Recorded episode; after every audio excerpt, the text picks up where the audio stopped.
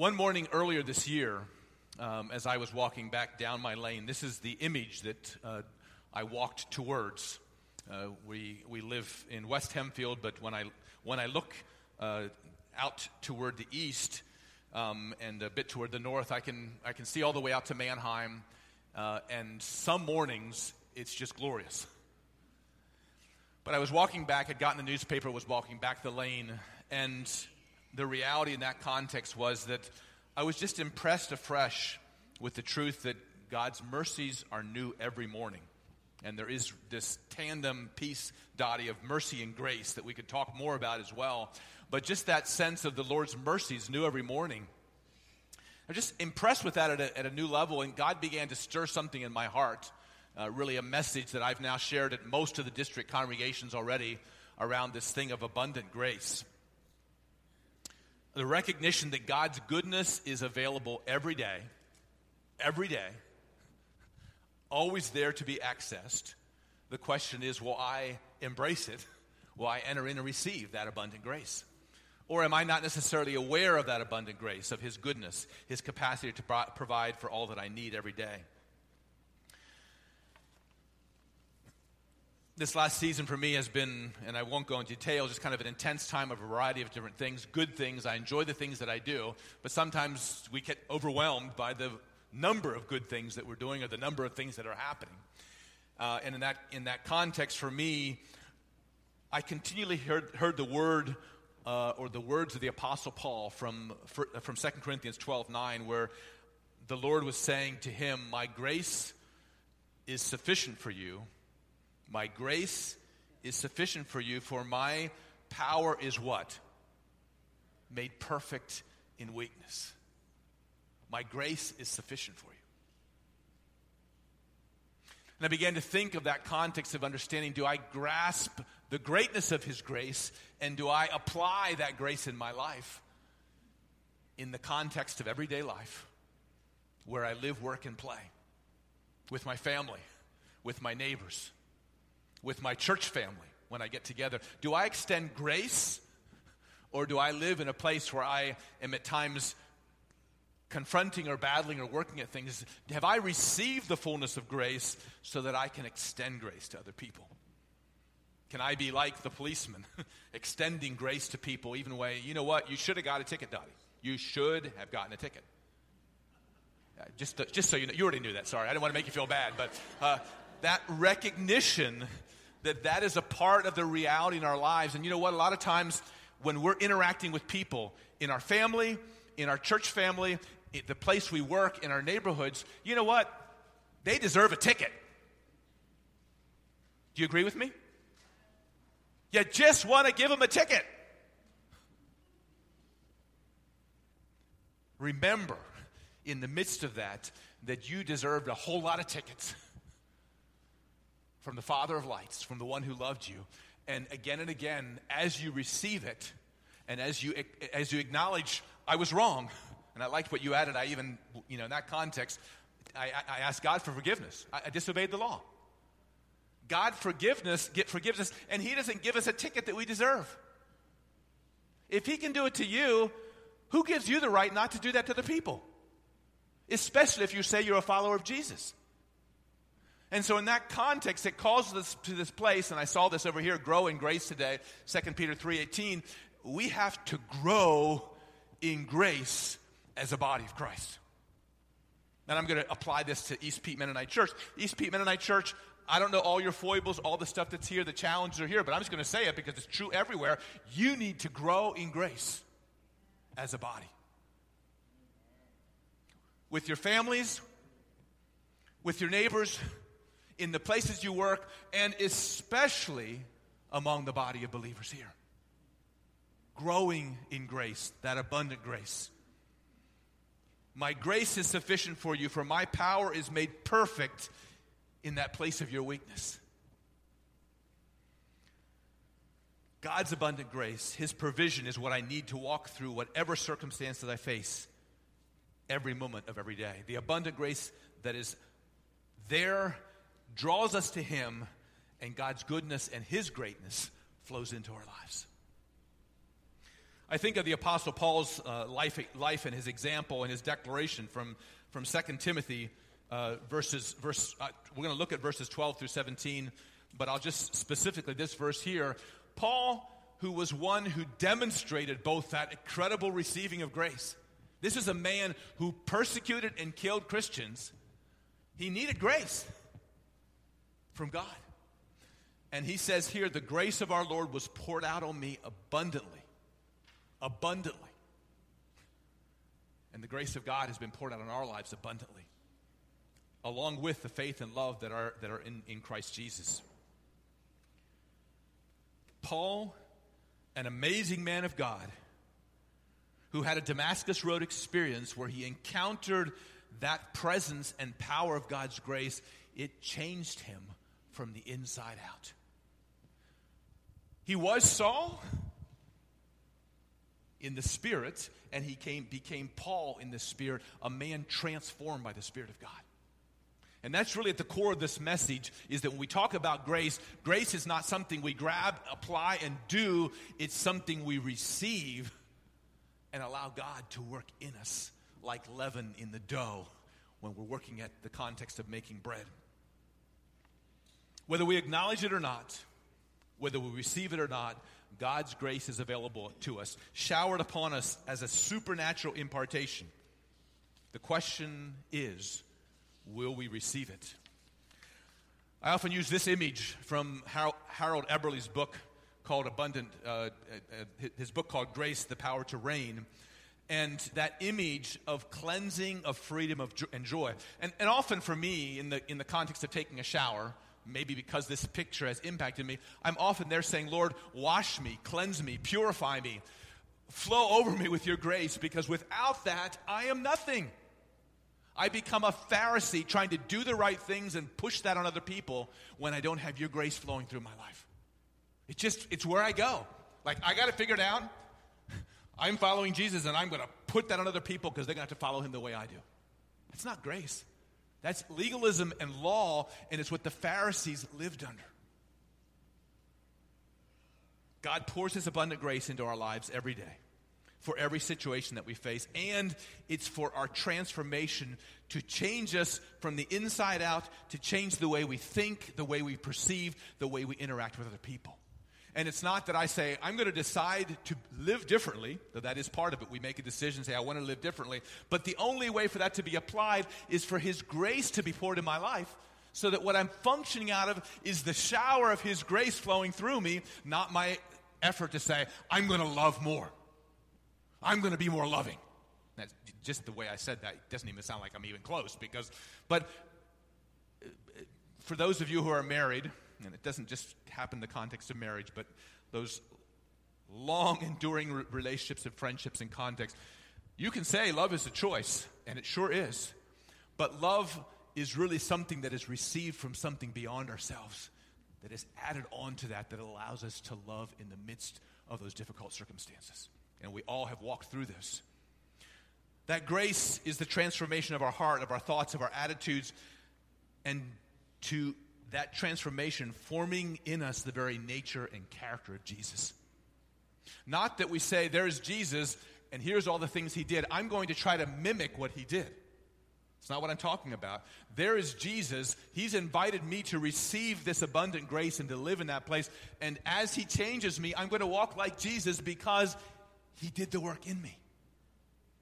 Learning to live and love like Jesus, Jeff, is truly a learning, but it really, big part of the learning is to surrender and say, I can't do this without you. And I'm not preaching at you that you don't believe that. I'm just agreeing to that statement because I think it's so powerful. In the shower each morning, or whatever that place is, Lord, pour out your grace in my life today. Shower me with your abundant grace for the tasks I have before me. Wash away my own efforts and striving and teach me to rely totally on you in every circumstance that I, that I, that I, that I, that I face today. This topic of, of abundant grace reminds me of the work that we did at Mountville when I was pastoring there. And uh, centered, centered around, uh, one of them was around this whole thing of experiencing grace. simply says, since Jesus gave us his, his life, even while, since Jesus gave up his life, even while he, we, were re, we, we were rejecting him, we want everyone to experience God's grace, love, and forgiveness. God keeps ch- ch- chasing after us, wanting to bless us. We can't do anything to earn these blessings. We just need to open ourselves to receive them. Once we accept that grace and love, we can begin to offer it to others, even those who have hurt us deeply. And when we stop judging other people, we, be, we become free to love them, doing whatever it takes to help them become free as well. We want to receive that grace for ourselves and also extend it to others so that we can be patient, open, and real in our relationships. Simply a posture of grace, receiving and giving grace. So you might ask the question, Mr. Bishop Keith, how does this really work? And I, the more I walk with Jesus, the more I say it's a mystery. Because I can understand concepts, it still requires the applying and surrendering to God's plan, purpose, and timing of how that plays itself out. How does our selfish human nature get transformed so that what is expressed is God's gracious love to all people? And here's the interesting thing His gracious love is extended to all people, including those who are different from us who speak another language or who are so wounded by the enemy's destructive attacks on their lives, they don't seem to connect with our world at all. And yet, in that context, we look at Jesus and you look at Jesus' example. And he expressed that heart of love for God. He regularly hung out with those who were at the margins who were desperate for a better life, who needed a kind smile, who were so hungry for a gracious word of comfort that they were ready to respond to his loving words of invitation to a new and abundant life. That's where he hung out. He hung out in places that people said, What are you doing here hanging out with sinners? And his response simply was, It's the sick, it's the sinner, it's the person in, in need who, who, who needs this message, and I'm going to share it with them. It's interesting that uh, Jesus' harshest words were for the religious community who had right and wrong all figured out and judged others by their standard. But what did Jesus really teach and model? And again, I invite us in this context into a passage of Scripture. And we're not going to turn here right away. And actually, I'm going to be reading this from the English Standard Version. version and I want to, in, as best as possible, to encourage you to listen with your ears and with your heart to that message.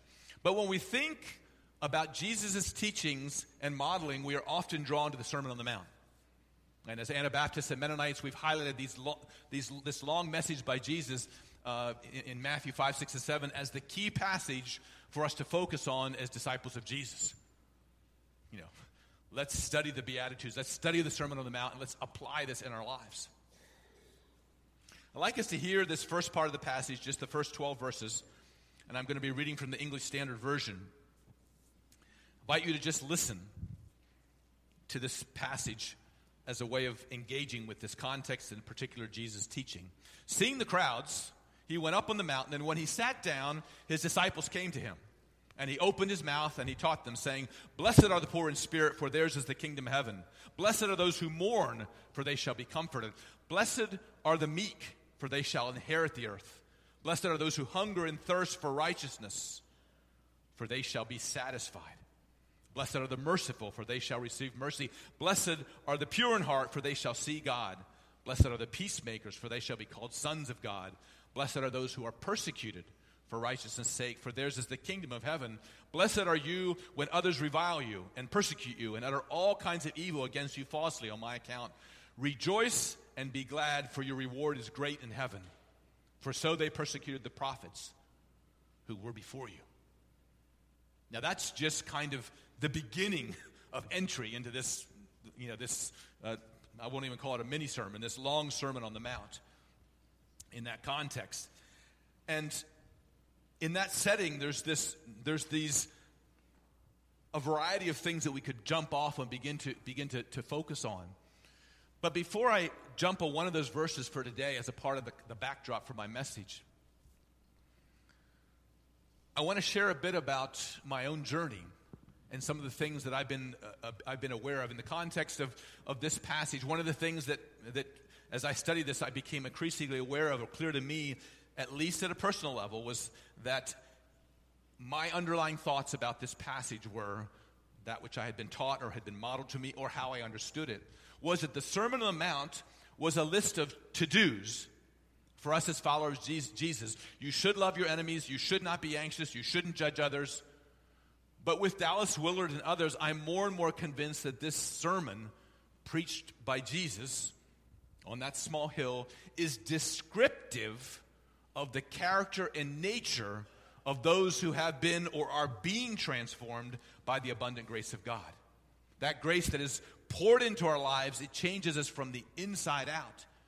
It is not prescriptive about what we should be doing as Christians as much as it is descriptive about what a follower of Jesus looks like. What kind of fruit is there?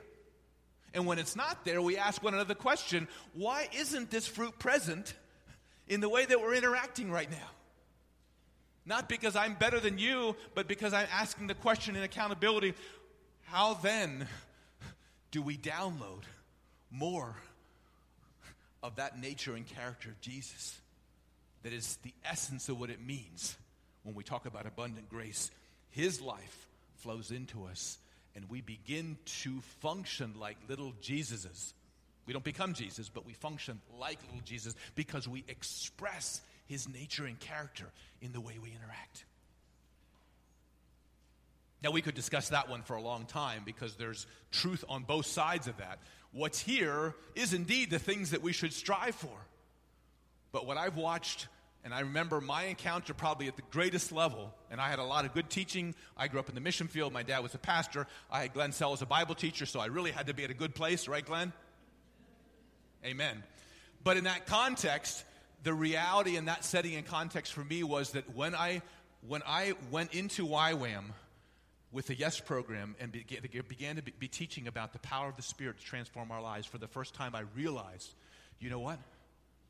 The context here is that I've been trying to do all these things in my own strength because that's what I knew people expected me to do, but it wasn't really coming from a transformed heart or from a reliance on the Holy Spirit to do that work in me. And some of that was just a young person growing up and realizing something. And some of it was a revelation of the Holy Spirit. That, wow, this goes a whole lot deeper than the way that I was walking this.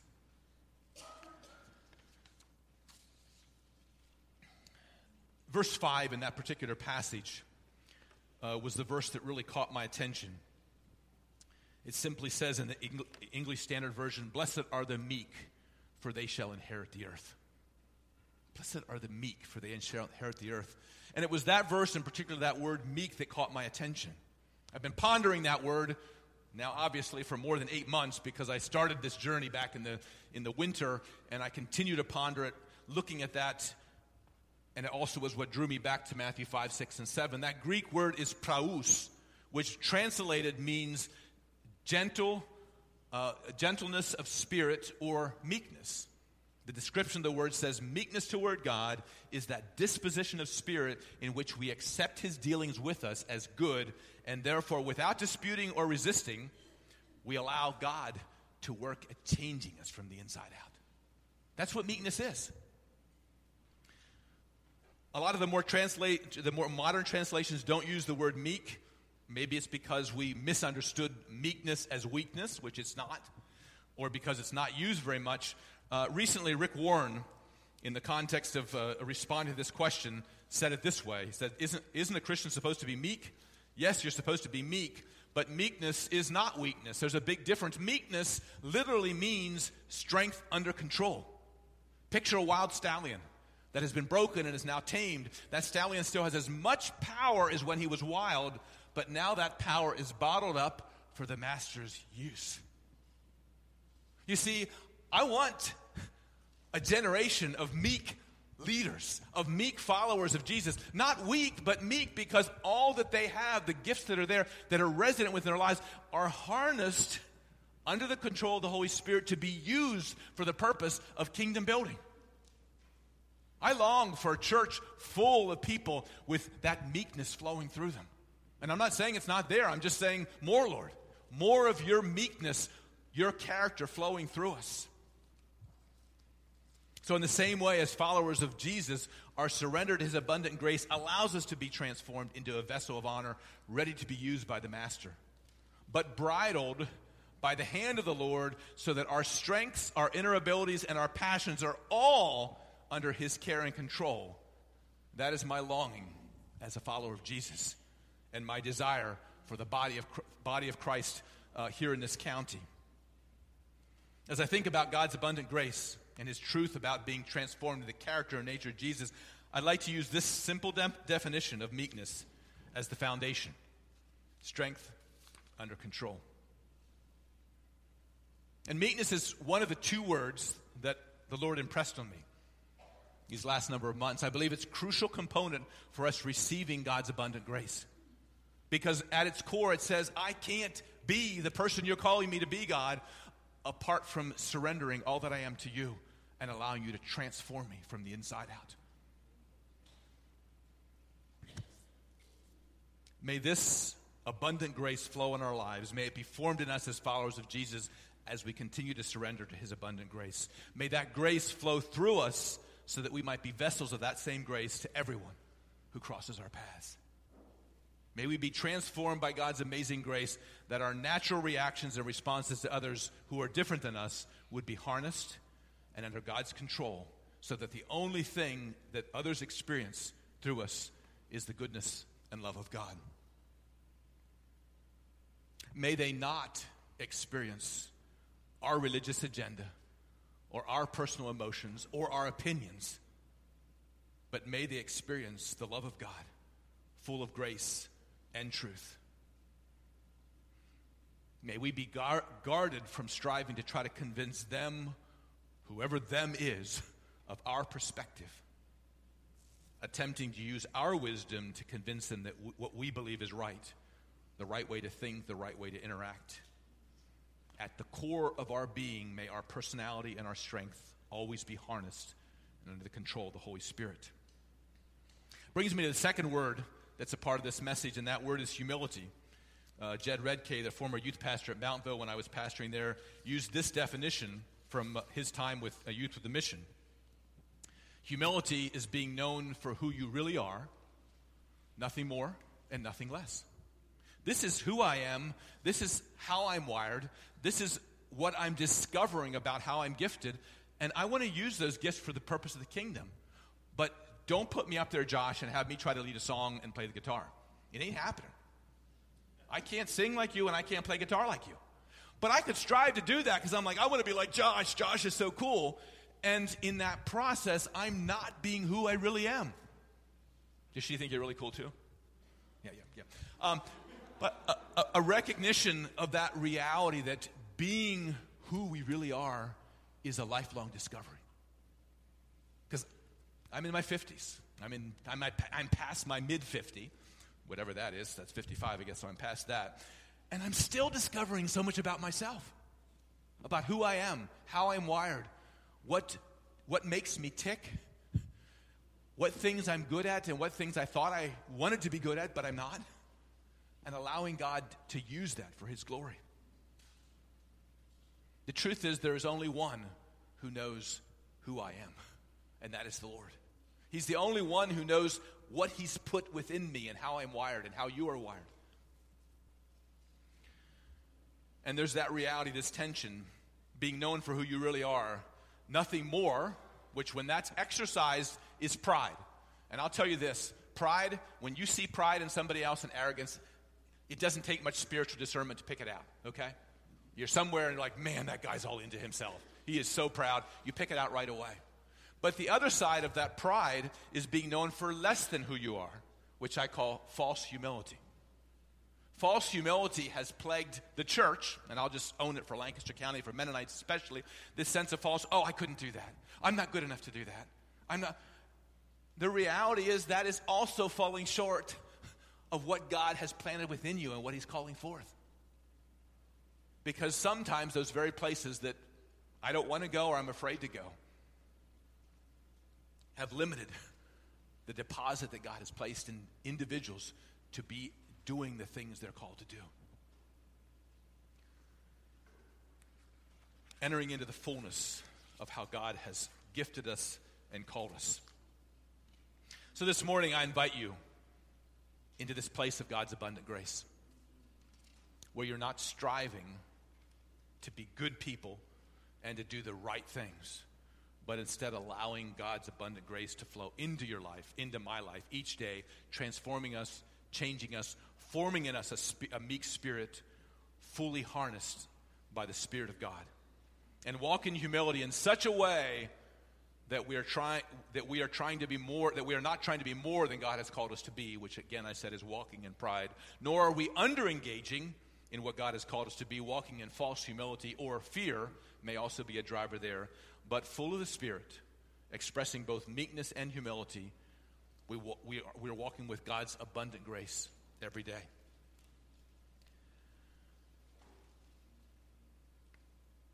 Abundant grace that fullness.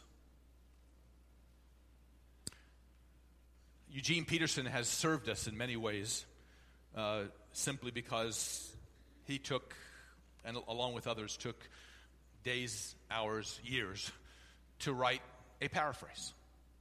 It's a modern day way of looking at Scripture, but it helps us to look at things from a different perspective. It is not a translation, so I always say that up front. This is not a word for word translation from the original text, but it is taking concepts with current vernacular and those things, the best to do, as a way of hearing afresh. I want us to hear again, as we close here, Matthew 5 1 through 12.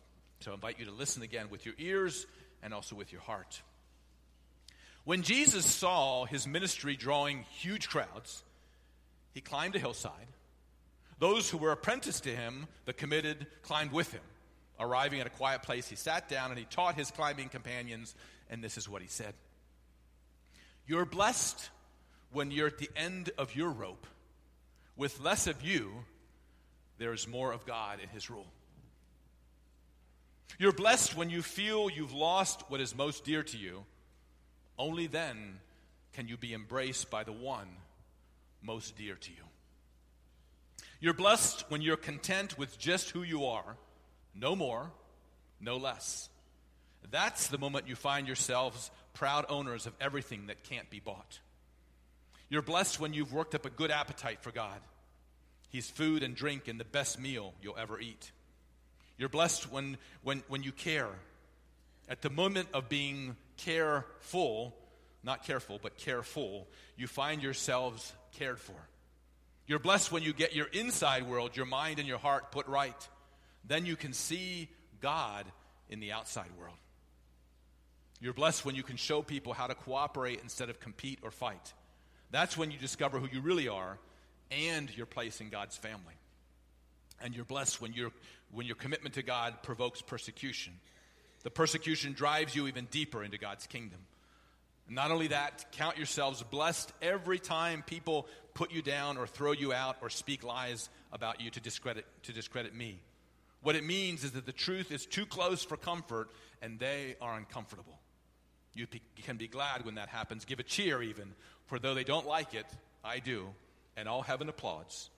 And know that you are in good company. My prophets and witnesses have gotten into this kind of trouble as well. I want to close this morning with a story. I want to share about a woman who lived with abundant grace. Some of you know my precious little mother. She died over a little year over a, over a little over a year ago at the age of 86. She was a meek and a humble woman, but full of spunk and delight and no one could say she was weak, even though I'm not sure, even when she had carried children and was pregnant, she ever weighed over 115 pounds. She was a small, those of you who know her, she was a small woman. But she expressed the abundant grace of God. That abundant grace of God that was poured into her life and flowed out to others. My children always said, one thing we know about grandma she loves people. and she loves to stop and listen to your story. I love this painting that Brenda did of my mom for her memorial service. Part of that was because mom had shriveled down to less than 50 pounds by the time she passed away. She was a fighter. She wasn't going to go easily and she was going to stay with the people she loved as long as she could, but she was ready to go to be with Jesus. one day, and, and in that context, it's her frail body, first her limbs, her legs, and then her arms, and eventually her speech. She, she could barely get, see, when I would come, it was always like, she called me Keithy. That was her term of endearment. I, I, I, I, she just wanted to, and we'd say, yeah, we know you love us, Mom. Because she wanted to communicate. She loved us. One day, in interaction with my sister Miriam, she asked Miriam a question. Miriam's a spiritual director does spiritual formation and life coaching. And my mother, Mary Lou, said to her in a stuttering and now stammering voice, this is probably two years ago, Millie, uh, maybe you should coach me. As a good life coach, uh, Miriam asked the question, asked a question, why would you want me to coach you, mommy? And she said, I want to keep on growing as a person and learn more things.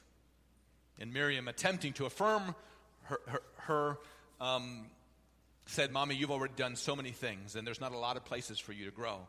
And somehow seeking to redirect the conversation, she said, she asked her, Mommy, what is one of your hobbies, something that you love to do? And with a twinkle in her eyes, my precious mommy said, lo- loving people. That was her hobby. And it was true. She loved deeply, but she loved them because the abundant grace of God had so permeated her very being that she couldn't, it wasn't possible for her not to like someone. You might say, Oh, I don't like that person. Oh, oh I think they're really nice. Yeah, right, Mom. With a twinkle in her eye, said, Loving people. That was her hobby, what brought her joy and delight and what she gave her life to. That was the abundant grace of God flowing through her right up until the day she died and went to be with Jesus. Joshua worship team, I invite you to come and uh, play some music in the background. What I, what I would like to do, first of all, is I'd like to just pray over this body, inviting God to come with His abundant grace into the places and spaces where we squirm and wiggle around both receiving and extending grace to each other because we all do. This isn't a message that I packaged for East Pete. This is one I preached in every district church because I believe it is so critical. And so I want to pray over you for this impartation, for this flow for God to work. And then I want to create a context where if you want to respond in some way, to be free to do that.